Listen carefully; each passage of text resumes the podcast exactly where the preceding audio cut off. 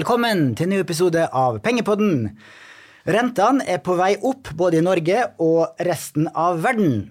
Dagens tema er renteutvikling, inflasjon og rentefond som alternativ til sparing i bank. Til å diskutere dette har jeg fått besøk av Katrine Foyn, renteforvalter i Arctic Asset Management. Velkommen til deg. Jo, takk. Mitt navn er Bjørn Erik Sættem, og jeg er spareøkonom i Nordnett. Eh, Kan ikke du, eh, Katrine, starte med å fortelle kort om hvem du er, og litt om fondsvirksomheten til Arctic? Jo, det kan jeg gjerne. Jeg er renteforvalter og partner i Arctic Asset Management. Utdannet siviløkonom fra Handelshøyskolen BI i 1991, så det begynner å bli en liten stund siden. Ja. Jobbet, eh, startet ut karrieren på Oslo Børs, eh, jobbet litt som rentemegler en stund, eller obligasjonsmegler. Og så gikk jeg over og var forvalter, og da har jeg jobbet både i Industrifinans, Alfred Berg og, og nå i Arctic Asset Management. Var med på å starte opp der i 2010.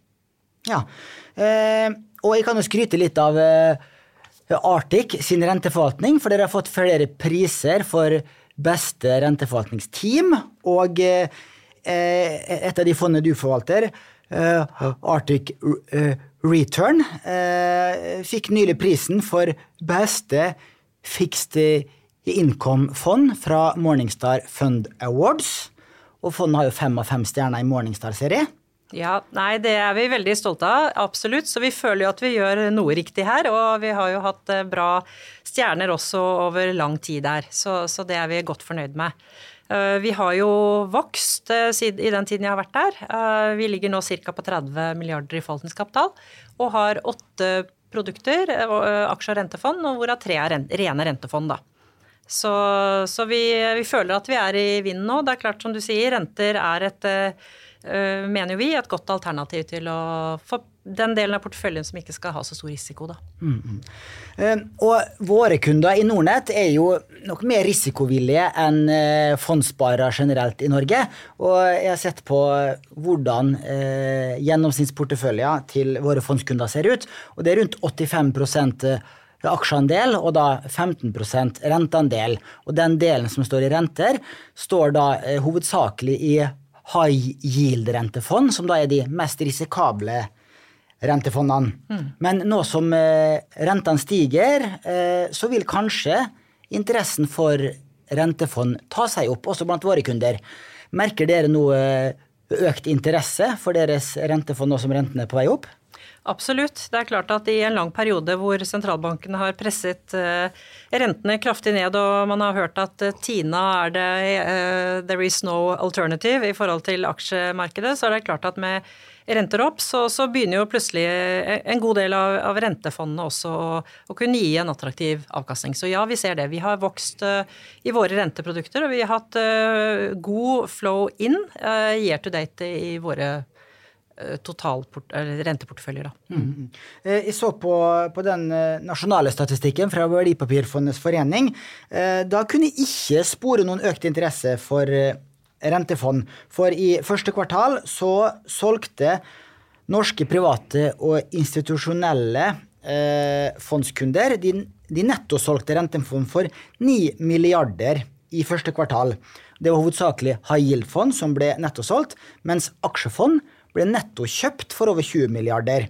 Og Vi ser samme tendensen blant våre kunder. Det har vært nettosalg av rentefond så langt i år, og vel omtrent null i nettokjøp i aksjefond så langt. Eh, Men eh, dere har da eh, tydeligvis eh, større interesse for rentefond enn det andre fondsforvaltere har Ja. sett. Ja, vi, i hvert fall så langt i 2022, så, så absolutt. Og det er spesielt da Arctic Return som, som har eh, virkelig vært i vinden her. Mm.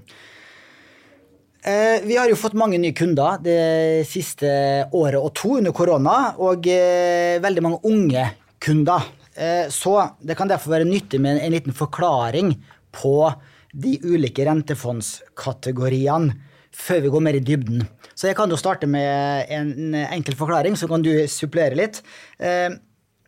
Eh, Det er jo tre hovedkategorier på rentefond. Eh, Det er pengemarkedsfond, som er den med lavest risiko, som kan dermed sammenlignes med høyrentekonto i bank. Og så har du obligasjonsfond, som er litt høyere risiko. Og så har du eh, uh, high yield-rentefond, som er da den høyeste delen av risikoskalaen innenfor rentefond. Som svinger litt mer i takt med et aksjefond, men ikke like høy risiko som et aksjefond. pengemarkedsfond investerer jo da i rentepapirer med kort rentebinding på inntil et år, og har da lav risiko. Eh, obligasjonsfond eh, investerer i mer langsiktige rentepapirer. Du har eh, noe som kalles for kortobligasjonsfond, som investerer i rentepapirer med rentebinding mellom ett og tre år. Og så har du langobligasjonsfond, som investerer i rentepapirer med over tre års eh, fastrenteavtale. Eh, og der sistnevnte svinger jo mer i verdi, fordi at hvis renta i markedet endrer seg, så vil renta på disse lange obligasjonslånene eh, endre seg mer. Og eh, siste gruppa er jo high yield eh, som investerer i eh, lån med lavere kredittkvalitet og høyere forventa avkastning. Og der så vi jo i mars 2020, eh, i starten av korona, så falt jo disse high yield-rentefondene med rundt 20% i snitt på en måneds tid. Det var eh, brutalt, Katrine. Ja, det var det absolutt. Og det er klart at eh, når det, noe treffer så kraftig som det det gjorde, så raskt, så, så, så ser du at frykten tar over. Uh, nå var det jo også litt spesielt på den perioden, for da var det jo, vi, det var jo voldsomme bevegelser opp på valutasiden i forhold til en del valutasikringer som, som gjorde at noen fikk ekstra store uttak da, i, i sine porteføljer på det, det, tidspunktet. Det var det. Mm. Og da så jeg, hvis du ser på den uh, uh, high yield-indeksen til Morningstar, så tok det vel omtrent ett år før kursene var på uh, de gamle toppnivåene. Så hvis du beholdt high yield-fondene dine i ett år, altså til mars 2021, så hadde du da fått tilbake pengene dine. Så det gikk ganske fort opp igjen også. Det vil jeg absolutt si. Vi brukte vel ikke fullt et år, men, men noe i den dur hos oss, ja. ja. Mm. Og så så jeg litt på historisk avkastning på de ulike fondskategoriene nå. Og pengemarkedsfond eh, siste år, siste tre år og siste fem år, hvis du ser på, på de 20-30-40 eh, ulike pengemarkedsfondene okay. som er notert i norske kroner, eh, har gitt mellom en halv prosent og 1,5 prosent årlig avkastning. Eh, der er det ingen som har gitt negativ avkastning på tolv måneder. Eh, også når det gjelder den eh, Norske obligasjonsfond, eh, kort eh, rentebinding, altså inntil tre år. Så de siste tolv månedene så har det dårligste fondet gitt minus 3 Det beste fondet har gitt pluss 2 eh, På tre- og femårs sikt så ligger det dårligste fondet på rundt en halv prosent årlig avkastning. Det beste fondet ligger på knappe 3 årlig avkastning. Der er jo eh, ditt eh, Arctic Return Fond, som er i den klassen obligasjoner kort durasjon. Og der ligger ditt eh, fond på, helt på toppen på ett, tre og fem år, så i. Mm. Ja, nei, vi hos oss uh, har jo uh, Det er vårt likviditetsfond Arctic Return. Og det, og det har absolutt uh, klart å levere en god, god, avkastning over tid. Og målet vårt er jo da at selvfølgelig det skal ha lave svingninger, og vi er særdeles svar på, på hva vi plukker. Men vi, vi, er jo litt sånn å utfordre litt hva er risiko, og gjør litt, kanskje litt andre grep enn men en del av konkurrentene våre på, på hvor vi skal lete etter, etter avkastning, rett og slett. Mm. Men her ligger jo rentebindingen, som du sa, kort under et år. Vi skal ha en, en, en så godt vi kan diversifisert portefølje, men, men, i Norden så er det klart at innenfor investment grade så kommer du ikke utenom at det blir mye bank. Mye bank og finans, da. Forsikringsselskaper. Mm. Men, men der er det jo mange ulike kategorier også innenfor bank som vi kan titte på og se på. Mm. Ja. Men, men, når du sier vårt likviditetsfond, da tenker jeg på pengemarkedsfond, for det er flere pengemarkedsfond som har navnet likviditet i seg, men det er likevel et obligasjonsfond. Det er korrekt, med kort eh, rentebinding. Ja, mm. Men eh, i, i den lavere delen av risikoskalaen? Absolutt, mm. ja. ja. Og eh, eh, den klassen som er da obligasjonsfond med lang durasjon, eller durasjon er et annet ord for eh, rente, eh, eh, bindingstid. og da med rentebindingstid på mer enn ett år, så har avkastninga siste tolv måneder, det dårligste fondet, rundt minus 5 Det beste fondet har pluss 1% Så her ser du at her, siden nå rentene har, har steget Eh, det siste året, så har disse eh, obligasjonsfondene med lang rentebinding fått en skikkelig smell. Og da gått ned med 3-4-5% Absolutt, og det har vært en trist eh, historie for, for mange, og kanskje en vekker på, på rentebevegelser her, da.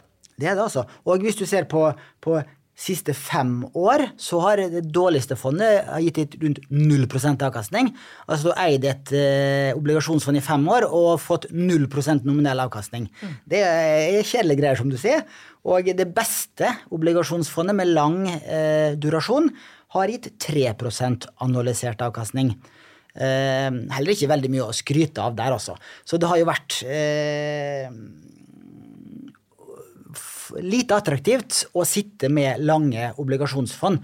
Så da, da vil sikkert mange lyttere tenke det har jo vært, eh, det har jo vært eh, spådd lenge nå at renta skal gå opp, og eh, den skal opp videre. Hvilke investorer er det som sitter med, med lange obligasjoner og som har store penger i lange obligasjonsfond? Ikke meg, i hvert fall. Nei, og det ikke, ikke vi heller. Nei da, det er jo uh, i etterkant av uh, finanskrisen, faktisk, vi må jo en god stund tilbake, så ble lovverket og regelverket endret slik at uh, det er en god del pensjonskasser og, og, den type ting som er nødt til å ha lang durasjon. Og at de skal Og forsikringsselskaper som må, må matche sine forpliktelser. Så noen har vært tvunget inn til å kjøpe en del av disse lange papirene, også på lave nivåer. Mm, mm. Og, den siste rentefondskategorien er jo high yield-fond. Der er jo avkastninga spenstig, men som vi var inne på i sted, den kan også bli eh, kraftig negative perioder. Eh, siste tolv måneder så har det dårligste high yield-fondet gitt 0 avkastning. Det beste high yield-fondet, eh, notert i norske kroner, har gitt rundt 11 avkastning de siste tolv månedene. De tre siste årene så er det dårligste på halvannen prosent analysert avkastning. Det beste på rundt 8% Og siste fem årene så er da det dårligste fondet 2% analysert, og det beste 7% analysert. Så her ser du Og, og, og, og det er et poeng at at for high yield-fondene så er det jo vesentlig kredittrisiko. Så er det den eh, eh, påslaget eh, rentepåslaget du får for å ta kredittrisiko, det er vesentlig, kanskje 4-5-6 på toppen av eh, Nibor-renta, som ligger rundt 1 i dag. Eh, og, og, og, og, da kan du da, ved å låne ut til et selskap med litt lav kredittkvalitet, få faktisk 5-6-7-8% årlig avkastning hvis alt går bra. Det er helt korrekt. Og så skal det jo også sies da at innenfor når man jobber med i, i den delen av kredittspacet, så er jo den analysejobben man gjør Én uh, ting er på selskapsnivå, men også så er det på, på obligasjon- og låneavtalenivå. Uh, så det er flere fasetter her som man må se på, som er ekstremt viktige uh, for om man da skal klare For vi, ønsker, vi er jo ikke en aksjeinvestor, da ser man jo på oppsiden. Vi, vi, renteforvaltere vi er litt tunge til sinns, så vi er nedsidefokusert. Så, så vi, for oss er det ekstremt viktig at eh, oppsiden vår er kupongen, og vi skal ha igjen hovedstolen vår. Sant, ja. Veldig eh, viktig poeng. Jeg har jobba i Storebrand før, og når jeg snakka med, spiste lunsj med disse renteforvalterne av og til, og aksjeforvalterne, så de renteforvalterne de var pessimister, altså. og aksjeforvalterne de er alltid optimistiske, for de skal se opp til oppsiden. Ja, ja, ja. Vi trenger ikke at, eh, at selskapet trenger ikke å, å, å, De skal bare tjene nok penger til å betale rentene og, og, og hovedstolen sin til oss, så er vi happy. Sant, ja. Ehm, og eh, også for nye sparere så, så, er det jo et poeng når vi liksom sammenligner med eh, sparing i bank, er at det tar en to to, tre, fire dager å få ut pengene fra et rentefond. Det er greit å nevne, for eh, fondsandelene skal jo selges. Det tar et par dager, og så skal du overføre pengene til din brukskonto. Eh, det kan eh, noen synes er en ulempe, andre kan synes det er en fordel, for da blir du ikke så spontan i bruken av pengene dine. Ja, ja. Vi sier jo at det er to dager oppgjør, vi da, så det er litt avhengig av hvilken konto det overføres til, selvfølgelig. Sant, ja.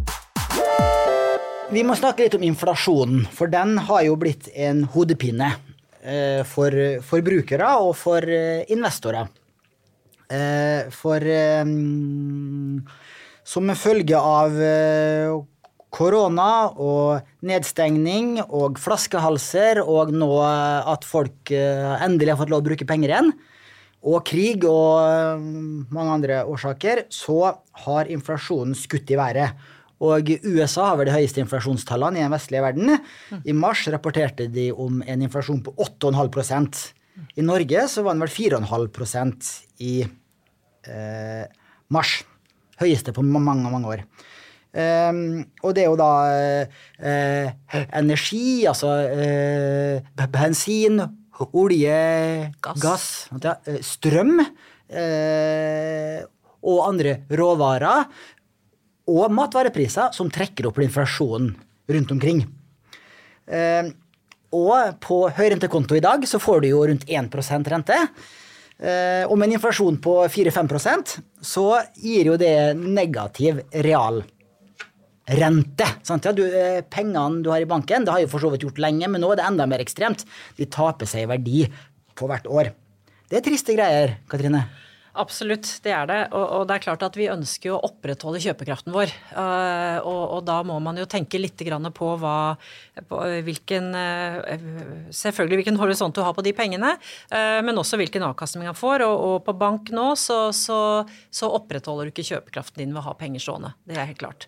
I, I, tillegg så skal man jo også være klar over det, at vi er i en sånn endringsfase her på hvilke I hvert fall en del av de største bankene har gått over fra å bruke Nibor som underliggende eh, rente, eh, til at man nå bruker noe som heter Nova-renter, som er eh, over natten-renten.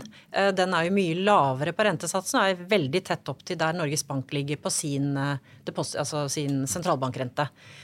Så der gjør at fremover så mm, tenker vi at rentefond vil definitivt være et svært godt alternativ til å ha penger stående på bank fremover. Det du sier, det er litt interessant, for at eh, eh, hvis du er en eh, en, eh, eh, hvis du er en eh, bedrift og har en del millioner som du skal sette inn på en bankkonto, så får du ofte en rente som er Nibor minus 0,2-0,4 prosentpoeng.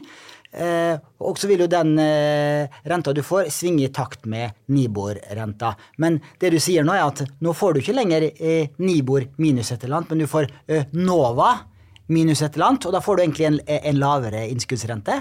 Du får en lavere innskuddsrente, ja. Og så vil det jo selvfølgelig variere da, hvilken uh, forhandlingsmakt man har med, med, sin bank. Og så er det enn så lenge som vi har oppdaget, så er det ikke alle bankene som bruker Nova foreløpig, men vi har sett, og vår tese er at flere og flere vil bruke det.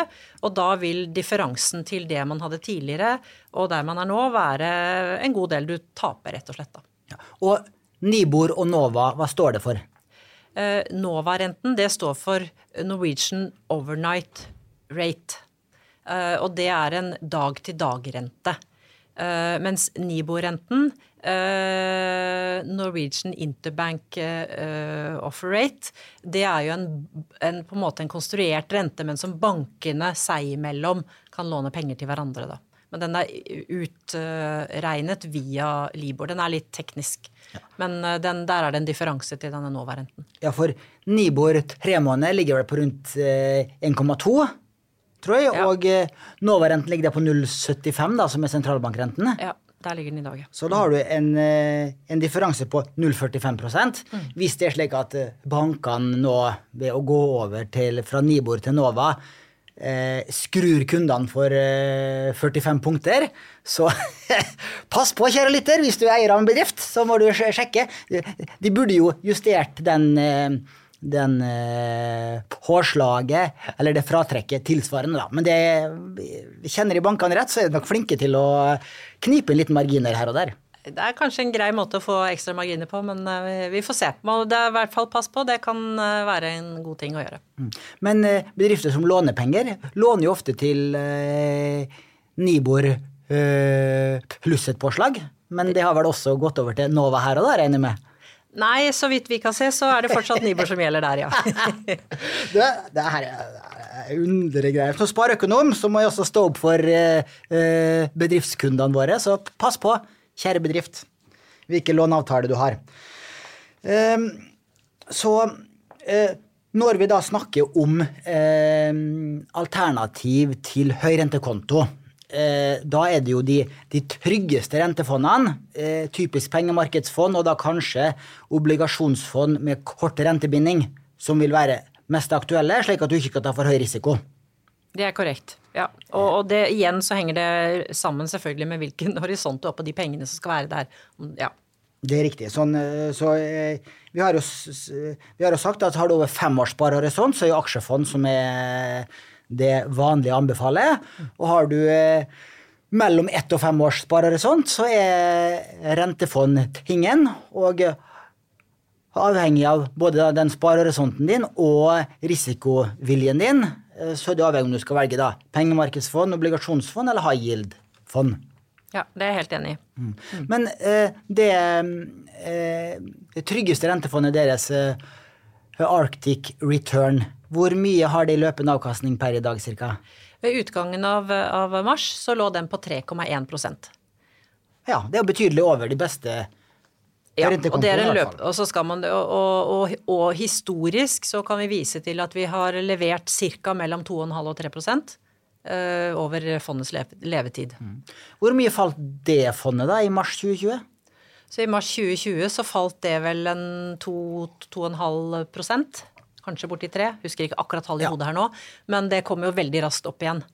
Uh, så det er klart at det er jo the beauty med obligasjoner kontra aksjer, at vi har en kupong den tikker og går på søndager og helligdager osv. Så, videre. så Så, så framt da markedet stabiliserer seg Nå gikk det jo veldig raskt tilbake. Så det fikk jo hentet seg veldig fort inn igjen i det sentralbankene da pøste på med penger inn i markedet. Mm. Og når du sier kupong, så betyr det den løpende renteinntekten du får? Det er korrekt. Kommer den på konto hver måned, eller hvordan foregår det? Ja, og det er, det er et godt spørsmål. Den, eh, hos oss så lagres den opp i, i fondet. Sånn at ved årsskiftet i, på, på, noen fond, som er de fleste fond i Norge, så vil den bli utbetalt ved årsskiftet. Mens hos oss blir den gjort om til nye andeler. Så du, får, du, du må gjøre innløsning hvis du skal ha ut uh, renten din, da. Stemmer det. Det får vi masse spørsmål om i hver januar måned. Mm. Eh, hvorfor ser det ut som at, at eh, rentefondene mine har falt i verdi? Og det er jo fordi at da, da nedskrives de andelene Eh, med det, eh, den renteutbetalinga du får. Ja. Og, men akkurat den eh, er ikke sånn hos oss. Nettopp. Den fanges Den løp, løper inn i fondet. Jeg kan også nevne det at du kan jo gå til banken din og spørre om de har fastrenteinnskudd. Og da får du en litt høyere rente, siden da renta forventes å stige fremover. Så hvis du er villig til å binde renta i to-tre år, så får du mellom 1,5 og 2% rente i banken. Og det er jo da 100% risikofritt. Eh, i hvert fall inntil to millioner kroner, og du ikke tar ut pengene før tida. Ja, og risikofritt, definisjonen på det i forhold til at hvis renten fortsetter å stige, da, så har du jo låst den til. Da får du ikke ta del i den videre oppgangen. Nei, og så er det jo litt, altså, det er risikofritt i den forstand det er garantert tap. Fordi at du har jo inflasjon som er over halvannen til 2 Absolutt. så da er du garantert å tape penger ja. hvis du låser det inn i to-tre år. Kjempedeal. Ja da, men det, der er det ulike definisjoner på risiko. Absolutt. Eh, men eh, nå skal jo renta videre oppover. Eh, Norges Bank sin rentebane viser at innen utgangen av 2023 så skal sentralbankrenta stige gradvis og nå en topp på rundt 2,5% Da vil jo pengemarkedsfondene, som er det, det, tryggeste alternativet med kortest rentebinding, der vil du bare få eh, bedre, altså høyere høyere rente. Eh, obligasjonsfond med lang løpetid, lang durasjon, vil jo tape videre. Vil jo også kunne forvente negativ avkastning eh, fremover, vil jeg påstå. Ja, gitt, og det er jeg enig i, gitt at også de lange rentene tilsvarende går opp, da. Det er riktig. Ja. Gitt at de lange rentene også går opp. Eh, men hva med eh, obligasjonsfond med kort løpetid, sånn som Arctic eh, Return? Forventer eh, Hvis den rentebanen skulle slå til med en gradvis økning til 2, fra 0,75 til 2,5% hvordan ser dere for dere forventa avkastning de neste året, neste to-tre årene? Ja, da vil det jo si at slik som renten, eller slik som avkastningen eh, skrus sammen i produktet, så har du den underliggende renten, ta utgangspunkt i denne 2,5, da. Hvis det, eh, og så vil det være de, det kredittpåslaget som vi får ut fra at vi ikke bare kjøper stat. Så da vil jeg jo tippe at den historiske vil ligge mellom 2,5 og 3. Den vil øke. Fordi at en 2,5 i, i bånden, så vil vi ligge kanskje på en mer 3,5, kanskje borti 4. Litt avhengig av hvordan kredittpåslagene beveger seg. Ja, men hvor lang durasjon har fondet i snitt? Durasjonen i snitt ligger på tre måneder. Vi har stort oh, ja. sett flytenderentelån som ligger og løper på tre måneder. Ok, Så dere får ikke noen negativ effekt omtrent av at dere sitter med noen lange lån som blir mindre verd når renta stiger? Ikke, ikke i forhold til bare rentebevegelse. Nei. Interessant. Eh, og eh, så har dere jo et, eh, et fond til også, som vi ikke snakka så mye om hittil. Det er jo Nordic eh, Corporate eh, Bond, som er high yield-rentefondet til Arctic. Eh, dette er det også stort sett flytende lån, altså med, med kort rentebinding. Hvordan vil det, Hva gir det i løpende avkastning for tiden? Per i dag så ligger vi nå med en løpende avkastning på, på 6,8 eh, om lag. Eh, som vi syns er svært så attraktiv, og en rentebinding som er kort. Den ligger der vil jo rentebindingen gi seg litt, avhengig av hvilke Vi, vi pleier ikke å gjøre noen rentesikringer i det produktet, men det ligger stort sett rundt et halvt år, altså 0,5. Nå ligger den kanskje på 0,7, da. Så, så, så kort. Så den, dette fondet også øh, vil øh, få en løpende høyere avkastning ettersom de korte rentene kommer opp. Og blir ikke truffet av de lange rentebevegelsene. Sant? Så der kan du også forvente en litt høyere avkastning. Men selvfølgelig, hvis, eh, hvis renta stiger så mye at disse selskapene begynner å få betalingsproblemer, eh, så vil jo eh, kredittspreaden skyte i været, og kanskje noen selskap vil gå konkurs, og da vil du jo kunne få negativ avkastning. Ja, så, så det er helt riktig at her vil jo definitivt kredit, bevegelsen kredittpåslagene ha mye å si. Eh, og, og hvilke typer papirer du har, om du har vært flink til å plukke.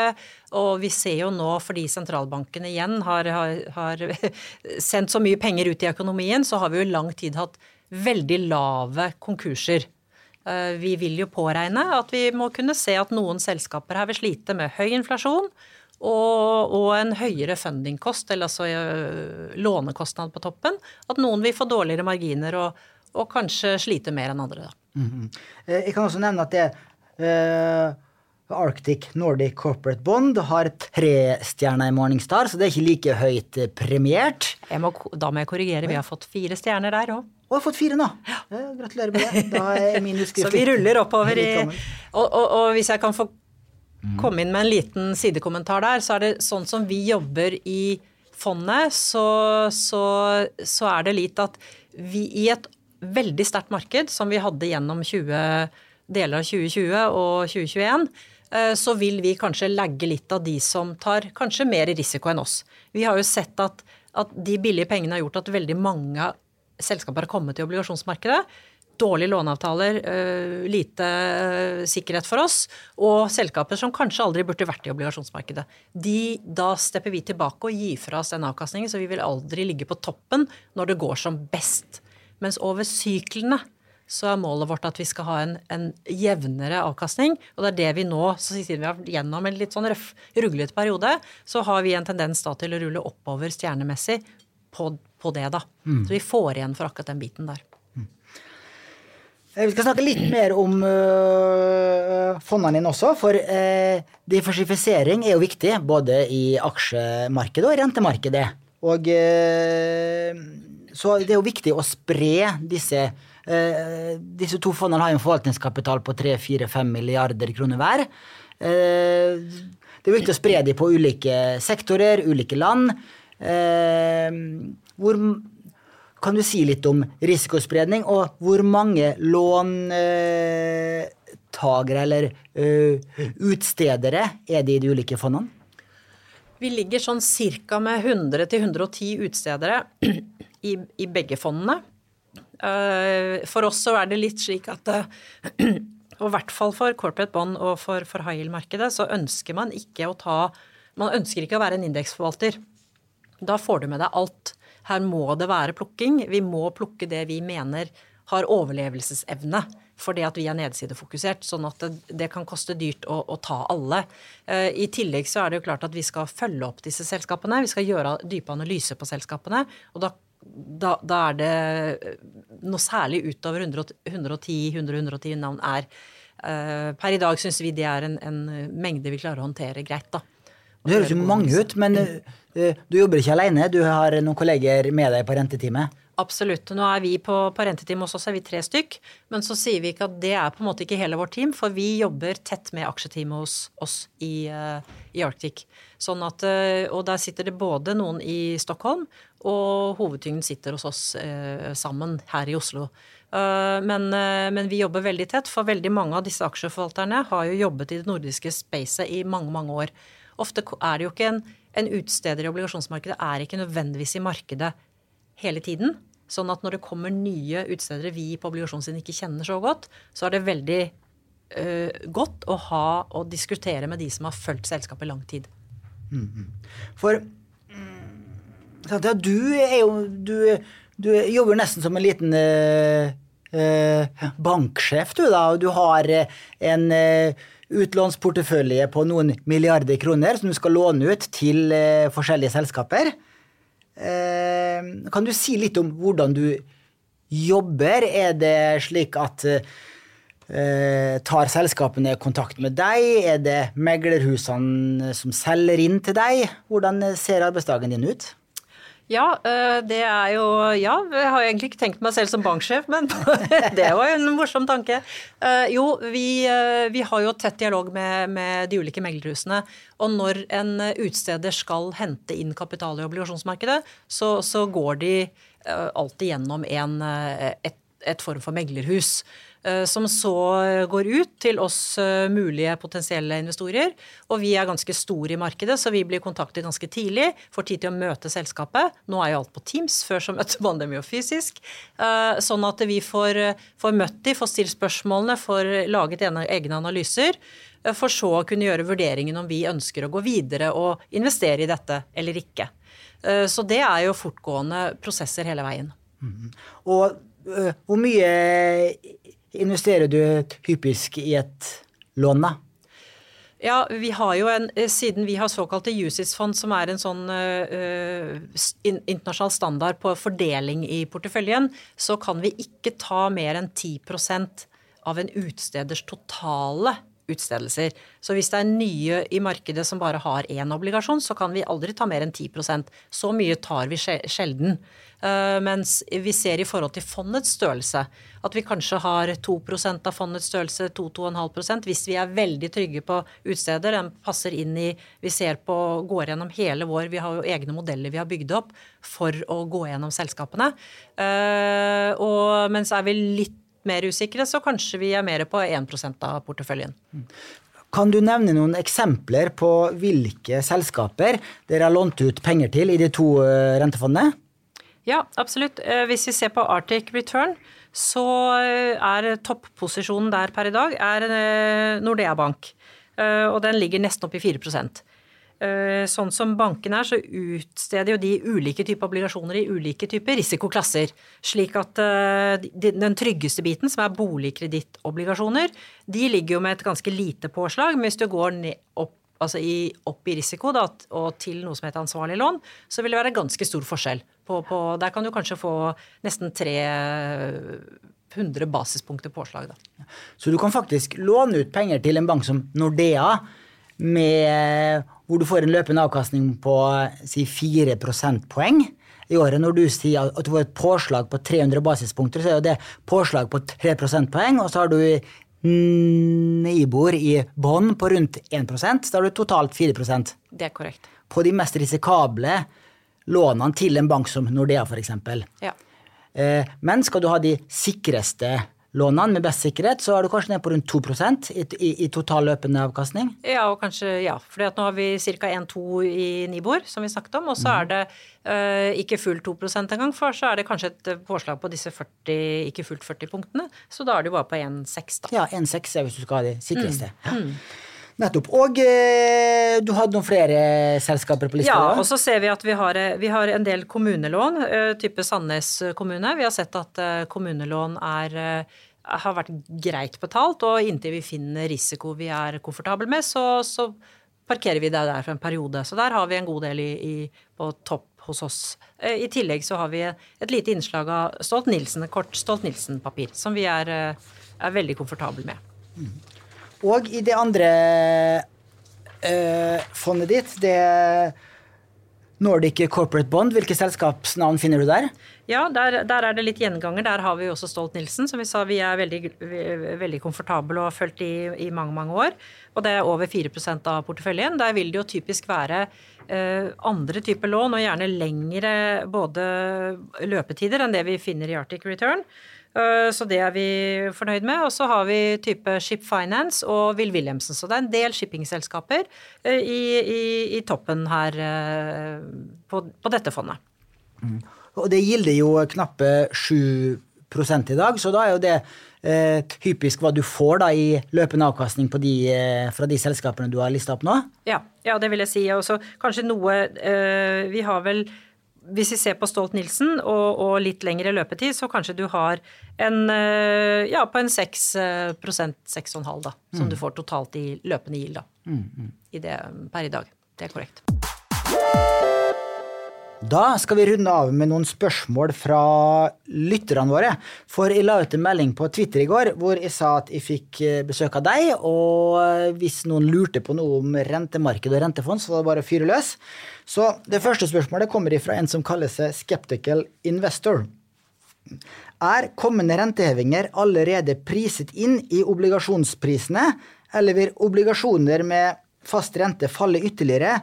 Om renteutviklingen blir sånn som sentralbanken har kommunisert, og eller som markedet allerede forventer? Ja, eh, Toppen på Norges Bank sin eh, nåværende rentekurve ligger rundt 2,5. Eh, og markedet har bakt inn mer enn det Norges Bank forventer. Sånn at, så den er fullt og helt bakt inn i markedet. Så gjenstår det å se da, om Norges Bank står ved kurven sin, eller om de ved senere anledning vil komme til å heve, heve den nå. Det får vi se. Eh, og hvis eh, da eh, renta skulle stige langt mer enn det markedet forventer, så vil man jo kunne forvente det at obligasjoner og obligasjonsfond med lang løpetid, lang durasjon, vil eh, fortsatt gi svak og kanskje negativ avkastning. I hvert fall hvis langrentene også stiger mer enn markedet forventer. Er ikke det en riktig påstand? Det er helt korrekt. Så, så det er jo motsatt effekt på kurs og, og, rente. Så når rentene stiger, så faller kursene på en obligasjon. Uh, og vice versa, selvfølgelig. Så går rentene videre opp, så, så vil det smerte på, på kursene i lange obligasjoner. Mm, -hmm. Uh, og på, på ditt uh, rentefond Arctic Return, da, som har kort uh, durasjon. Hvis rentene skulle løpe av gårde og stige mer enn markedet forventer, vil uh, du fortsatt kunne gi en god avkastning da, eller vil du tape såpass mye på, uh, på det at du sitter med noen lange rentepapirer som faller i verdi? Nei, her er det kun korte og flytende renter i porteføljen. Eh, så alle våre kunder i fondet vil eh, ha glede av en økt rente. Eh, for øket, økt underliggende rente i fondet er positivt. Ja. Og det er såpass trygge selskaper i det Arctic Return at du er ikke så redd for at, for at du vil tape så mye på at hvis renta stiger mye, så er det det selskapet som får problemer, men det er kanskje de selskapene som ligger i det andre fondet, det high yield-fondet deres, som kanskje vil få problemer da. Ja, nei, her, her, er dette skal være bunnsolid, og det er det vi har skrudd det sammen til. Bra. Da eh, skjønner nok lytterne litt forskjell i hvordan de ulike rentefondene reagerer på eh, en renteoppgang og en uventa renteoppgang. Mm. Neste spørsmål er fra Nikolai. Han skriver matvarer, strømpriser og drivstoffpriser er fortsatt eh, ganske høye. Normalt ville en renteheving vært løsningen for å få ned inflasjonen. Men mange førstegangskjøpere i boligmarkedet tok opp lån der renten var nær null, og de tåler ikke en så høy rente. Hvilket valg har Norges Bank med å sette opp rentene fremover? Ja, Det er jo et godt spørsmål. Og selvfølgelig, eh, mange i boligmarkedet har jo ikke vært med på at rentene har gått oppover. De har jo i mange år bare vært fallende. Eh, men det er klart at Norges Bank har flere hensyn de skal ta. Eh, og slik det er nå, så har vi vært på ekstremt lave nivåer, så de ønsker å normalisere renten. Og det kommer de nok til å gjøre fremover. Men de er særdeles klar over at i norsk eh, økonomi så er de fleste av oss forbrukere, vi har flytende rente. Sånn at med en gang de flytter på renten, så kommer den rett inn i privatøkonomien. Og det er de klar over.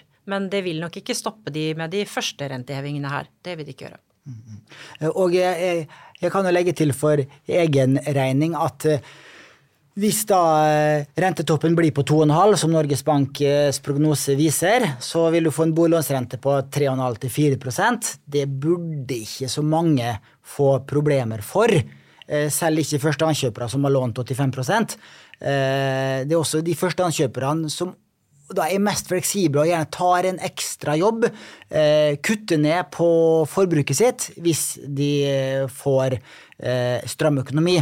Så, og bankene skal jo ta høyde for 5 prosentpoeng renteoppgang, at man skal tåle det når man tar opp nye lån.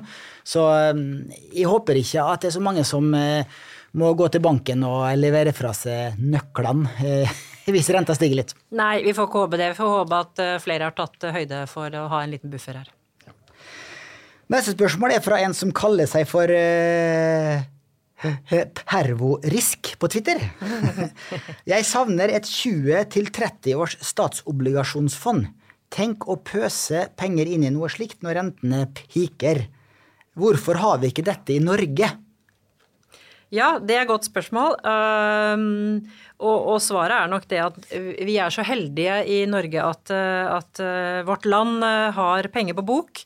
Eh, så Norges Bank trenger egentlig ikke å være i obligasjonsmarkedet. Dette, jo, dette, er jo ikke bare nå, dette har vi jo hatt over en tid. Eh, så Norges Bank har lagt ut eh, obligasjonslån for å ha en, en såle. Det er viktig å ha statsobligasjoner i bunnen for at resten av obligasjonsmarkedet skal kunne fungere. Og, og, og det er nok sikkert andre også som kunne ønske lengre lån. Men, men det er i hvert fall sånn jeg klarer å se det rasjonale. Det er sikkert noen som har hvisket i øret at de ønsker lenger, men Ja, jeg vet det. For at Storebrann Storebrand og andre livselskap, de vil veldig gjerne ha lengre eh, obligasjonslån, gjerne, gjerne da eh, statsobligasjoner. Eh, fordi at de har jo pensjonsforpliktelser som strekker seg 20-30-40 år, og de vil gjerne ha investeringer eh, som kan matche den durasjonen. Så, eh, så eh, Livselskapene er helt enig med deg, Hervorisk. De vil også gjerne ha 20-30 års statsobligasjonslån. ja, og da vil jeg bare skyte inn en lite kommentar til til eh, lytteren her at eh, det er klart man skal være klar over den volatiliteten man får med seg i den lange enden. Slik at eh, hvis du på, hvis du går ned og ser i Østerrike, der har de bl.a. en 100-åring. Den 100-åringen har da gitt en avkastning på minus 65% så langt i år. Så det er klart man må, Da begynner det å bli ganske likt en aksjebevegelse. Ja. Så jo lenger ut du går, jo mer volatilitet, og det kan jo være både gøy og ikke fullt så gøy. og det kursfallet er ikke nødvendigvis fordi at den østerrikske stat har blitt mindre sikker, men det er rett og slett fordi at rentene har steget, og da er det lite attraktivt å sitte med veldig lange obligasjoner som gir en lav, sikker avkastning. Helt klart. Ja. jeg kan også nevne det til deg, eh, Pervorisk, at du kan kjøpe en ETF som forkortes med TLT, som er uh, iShares uh, 20 Years uh, Treasury Bond ETF. altså som følger 20 års amerikansk statsobligasjon. Eh, Da må du riktignok ringe meglerbordet vårt for å få kjøpe, men den følger da eh, de virkelig lange rentene i USA. Men hadde har du kjøpt den for ett år siden, så har du hatt minus 12 avkastning eh, det siste året. Hadde du kjøpt den for tre år siden, eh, så har den gitt eh, minus 1 i analysert avkastning de siste tre år. Men de siste ti årene så har den faktisk gitt pluss 4% analysert avkastning. Så, men der ser du at jo, jo lengre løpetid du har på obligasjonene, jo større svingninger får du. Og nå ligger vel 20 års stat på, på rundt 3 eh, og det vil si at hvis du kjøper en 20 års statsobligasjon i dag i USA, og sitter med den til forfall i 20 år, så er du garantert 3 annualisert avkastning. Mm. Så kan du diskutere om det er bra eller dårlig når inflasjonen kanskje blir på, på 3% så eh, bevarer du pengene dine i hvert fall. Ja. Oppretthold kjøpekraft. Ja. Sant, ja, det er ikke verst bare det i dagens eh, renteklima. ja, det kan man si. Så har jeg et spørsmål fra meg på slutten. Det er hvor har du selv investert dine egne sparepenger, Katrine? Ja, jeg, eh, man, eh, man har jo sin eh, egen jobb nærmest, så jeg har investert i egne fond. I nordiske aksjefond. Og i, både i Arctic Return og i Arctic Corporate Bond. Og mer i Corporate Bond enn i Arctic Return. Og det har med horisonten å gjøre. For det er klart at der er det noe mer svingninger enn det det er i return. Så, og i tillegg har jeg noen få enkeltaksjer, men ikke så mye. Men du har altså nordisk eh, Du har bare Du har ikke gått utenfor Norden verken med aksjepenger eller rentepenger? Nei, har ikke det. Eh, Hjemmemarkedet føles eh, i hvert fall det jeg kjenner best. Og så er det slik at hvis man ser på Norden som sammensetning i forhold til ulike sektorer, så er den ganske lik og speiler ganske mye sektorene globalt. Så, så jeg føler at det, det er et, et både trygt og godt sted å være, og at du får en diversifisering som ikke er helt ulik det du kan få ute. Det ville jo ikke overraske meg at hvis eh, Arctic hadde hatt et globalt aksjefond, så hadde du hatt litt der også, for det er jo vanlig å investere breiest mulig for å få best mulig risikospredning. Ja, eh, det, det blir et hypotetisk spørsmål. Så bra. Ehm, Vi, har, vi fleste i privat sektor har jo fått egen pensjonskonto det siste året. Ehm, Har du endra spareprofil på jobbpensjonen din, og har du flytta pensjonskontoen din f.eks. til Nordnett? Eh, Ikke sant? Jeg har endret profil, så den ligger på, på 80% aksjer. Så det har jeg gjort, og det er jeg fornøyd med. Men jeg får gå hjem og, og kikke litt på om eh, Nordnett er et bra alternativ. Ja, fant jeg. Eh, For da kan du jo også sette enda mer i de Arctic-fondene. For vi har jo, da kan du velge Arctic på, gjennom egen pensjonskonto også, hvis du, hvis du vil det. Eller et globalt indeksfond som koster 0,19 hos oss, da. Nord, det var litt reklame på slutten, da. Ja, ja, ja, vi får ta det med. Ja, ja. Så da gjenstår det bare å si tusen takk, Katrine, for du kunne komme. Takk for meg, det var veldig hyggelig. Tusen takk til alle som hørte på. Takk for i dag. Penger, penger. Penger,